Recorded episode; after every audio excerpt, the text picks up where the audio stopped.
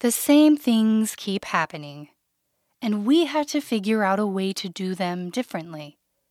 Doing the same things differently, that's how we grow, in the spirals, sacred geometry of the soul. Thank you for tuning in to the Falling Into Soul podcast. I'm McCall Erickson, bringing you unpopular and hard truths that strangely soothe the soul. This is episode 21, Doing the Same Things Differently. This is one of my favorite topics because it really helps me to remember and understand the dynamic nature of soul growth, the non-linear reality of soul growth, that we grow more like nature in ever-deepening and ever-renewing cycles and seasons and spirals than we do in straight and clear-cut lines.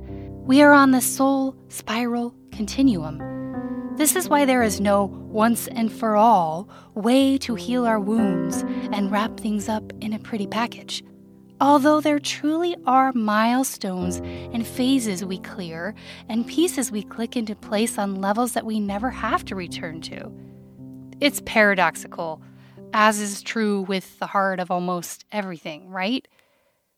When I was younger and really beginning to dig into my own inner work and trying to recover from growing up in a typical dysfunctional American family, I had an amazing counselor and mentor. In one of our first times together, I was really frustrated and overwhelmed with the amount of mess and issues we were unearthing in me.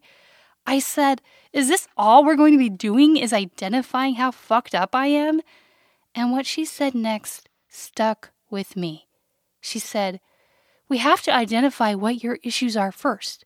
You have to get cozy with your issues and wounds and know them well, because that's how you know what you'll be working on and with the rest of your life." Okay, wait, what? The rest of my life?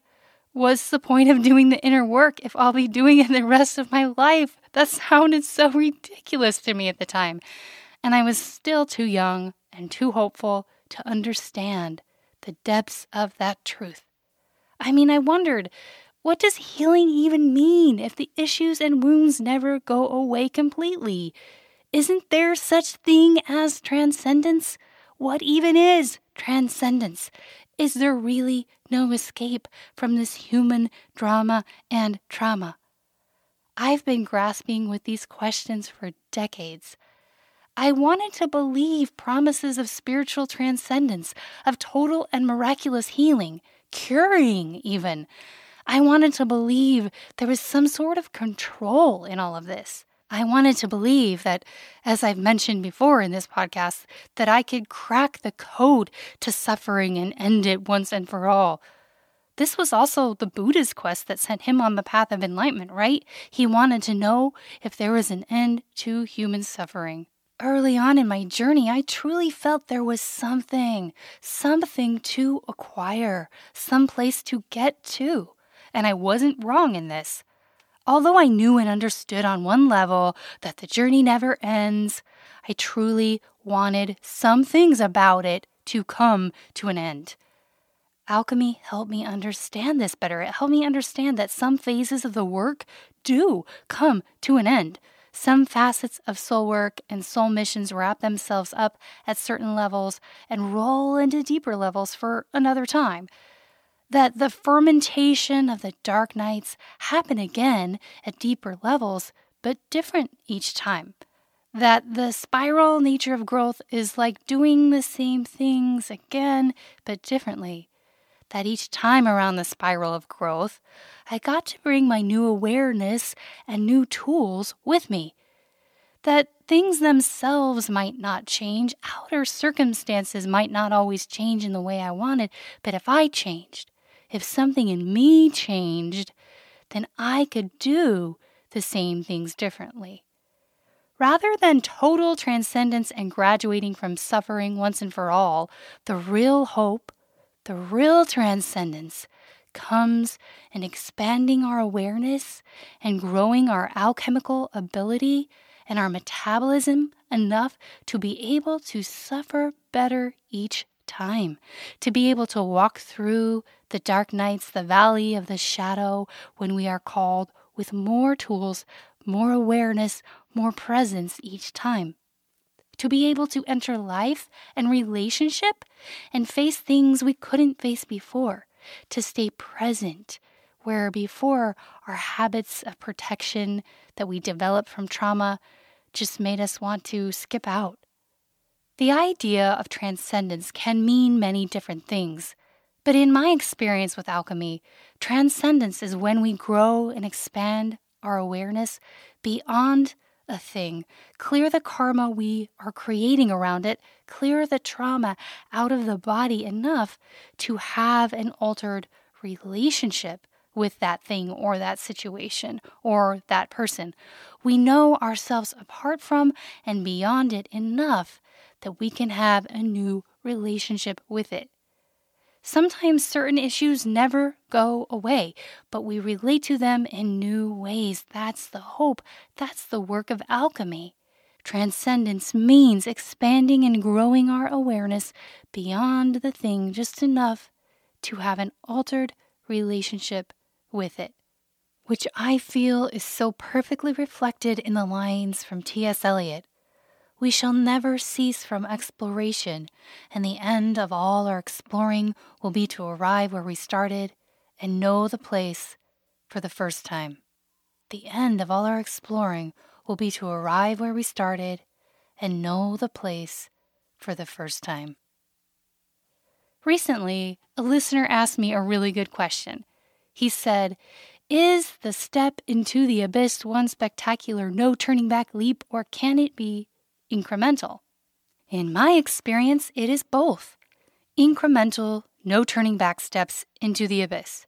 Incremental, no turning back steps toward healing and renewal. It's like the board game Monopoly. When you pass go, you collect your $200, but you go in for another round around the board, another round around life. There is finality to some things. There are always some things you pass go on and never have to do again. There is breaking cycles. But when we break a cycle, we step out of the circle and enter the spiral. That's what it means to break a cycle. It means to get off the merry-go-round that keeps going in circles and step deeper into the spiral. We step out of the circle, break the cycle, and enter the spiral. So what's the difference between a cycle and a spiral? To me, it's the thread of awareness that you carry through.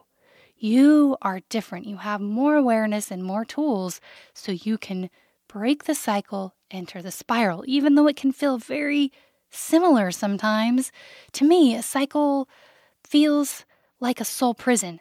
It feels like bullshit on repeat without a way out. Like banging your head against the same old wall and getting nowhere. But the spiral feels like nature and seasons, like life and breath and light. Not a way out, but a way into the process, a way into the hard thing you are being asked to grow through, a way into where you can be with it and transmute it and experience a different story with it. Like, instead of banging your head against the same wall over and over again and getting nowhere, you bang your head against the same wall and touch the magic spot that opens the secret door in the wall. Something new arises. It's a different story. It's a different engagement. And this is what I experienced when I went through the higher operations of alchemy that are outlined as the great work in the Emerald Tablet that I outline in the second half of the mountain. I found that once I acquired the Philosopher's Stone, which is to say that enduring alignment with my unbreakable core, my task after doing that was to take that new alignment, that newfound touchstone within, and enter the world in a new way. Everything around me seemed to be the same, but I was different, which inevitably altered the relational dynamic with myself and everyone and everything around me. The great misconception for many novice alchemists or anyone on the path to so-called enlightenment or doing spiritual growth, is that if we do enough work, we'll eventually be free of the pain, free of this world, free of 3D life, free of whatever it is we want to be free of. We'll be able to escape it. But this is not how transformation works. There is no new world or new life to swap out the old. Everything new is created from what was. The new world, the new relational dynamics that we hope for and dream for, the new versions of ourselves exist not by escaping into a new world, but by entering the current world as is and doing it anew. We become free by realizing what we cannot escape. There's an illuminating line from William Butler Yeats. He says, "There is another world, but it is in this one. There is another world, but it is in this one." When we can find, create, live the new world that is within this world, that to me is soul freedom. And the song I want to share today came shortly after my first dark nights of the soul that happened after I left religion and my family of origin. I had absolutely no framework for living. It had all crashed down. I was so lost, and it still kept crashing down for years. Everything I kept trying to live was being pulled out from under me, which is a huge theme of the second half of the mountain journey. There is no resting place. There is no way to root when the ground keeps shifting out from under you. It seems as if there is no end to things falling apart, no end to the karma and the trauma you are trying to clear. And the kicker was, while I was in the middle of this, I couldn't quit. I couldn't stop and close down completely, though I wanted to. Every time I thought I was done or wanted so badly to be done, something new would come around and ask me to open my heart again, to be vulnerable again, to take another step on shaky ground. And I began to realize that the important thing was my willingness to keep moving on the spiral of my own unfolding and open again, no matter how many times I loved and lost. Sometimes an understandable response to being hurt or disillusioned is, well, I'm just never going to be illusioned again. I'm never going to engage again in what could hurt me. I'm going to hold back. I'm going to protect myself by not having any expectations of anyone at all, ever, of life or anything. But the soul and life demands our participation. Once again, our folly, not our wisdom. As Carl Jung says, it demands our folly, not our wisdom, not our protection, our participation. The soul would have us open to life again no matter how many times we've been hurt. The most important thing is this soft and supple spot within where we can enter life and love again, no matter how disillusioned we have become along the way.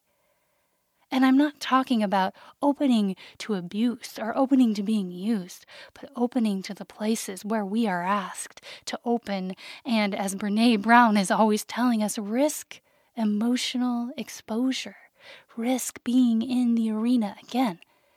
And as I practice this soft opening again to soul and love and life, I was beginning to realize that more important than holding on to my beliefs was my ability to allow those beliefs and hopes and dreams to be shattered and to allow a new presence to arise from those ashes. The paradox of alchemy is we shine when we burn, we rise when we fall, and we gain when we lose. We are strongest when we give it all away. We have the most when we give it all away. The Philosopher's Stone, I've always found it so interesting that it's called the stone, because the only reason we become something solid through these processes at all, that we have any kind of solid ground from which to move, is when we allow ourselves to become totally fluid.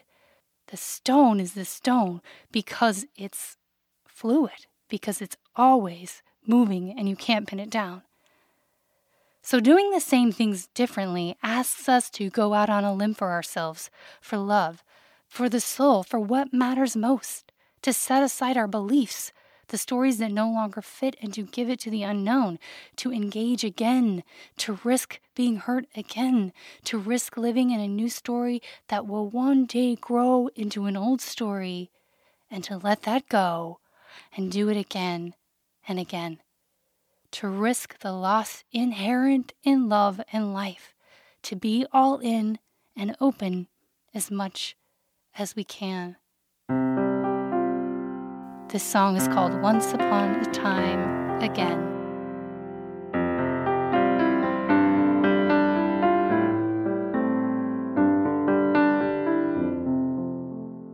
Once upon a time, I was a believer.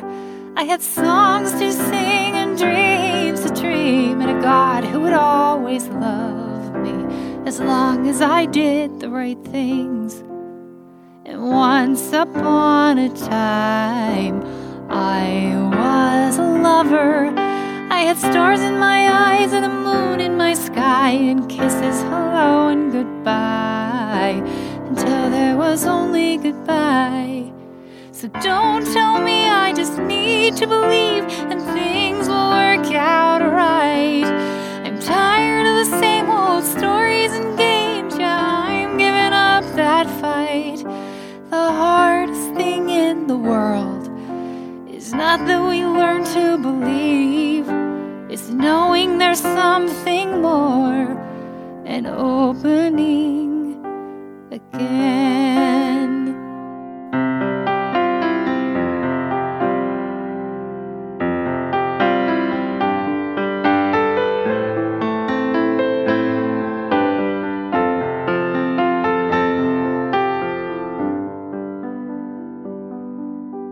Once upon a time, I was a hero. I slayed a dragon one night after such a long fight and saved my village from strife, but I still felt the strife. I woke the next morning, didn't know who I was. After all my good deeds were done, I'd climbed the mountain, I'd played the part, all my songs were sung. The hardest part of it all is just when we think we're done, there's really so much more. In some ways we've only begun. So we learn to love, to find out who we are, to take the journey again in a new way all over again.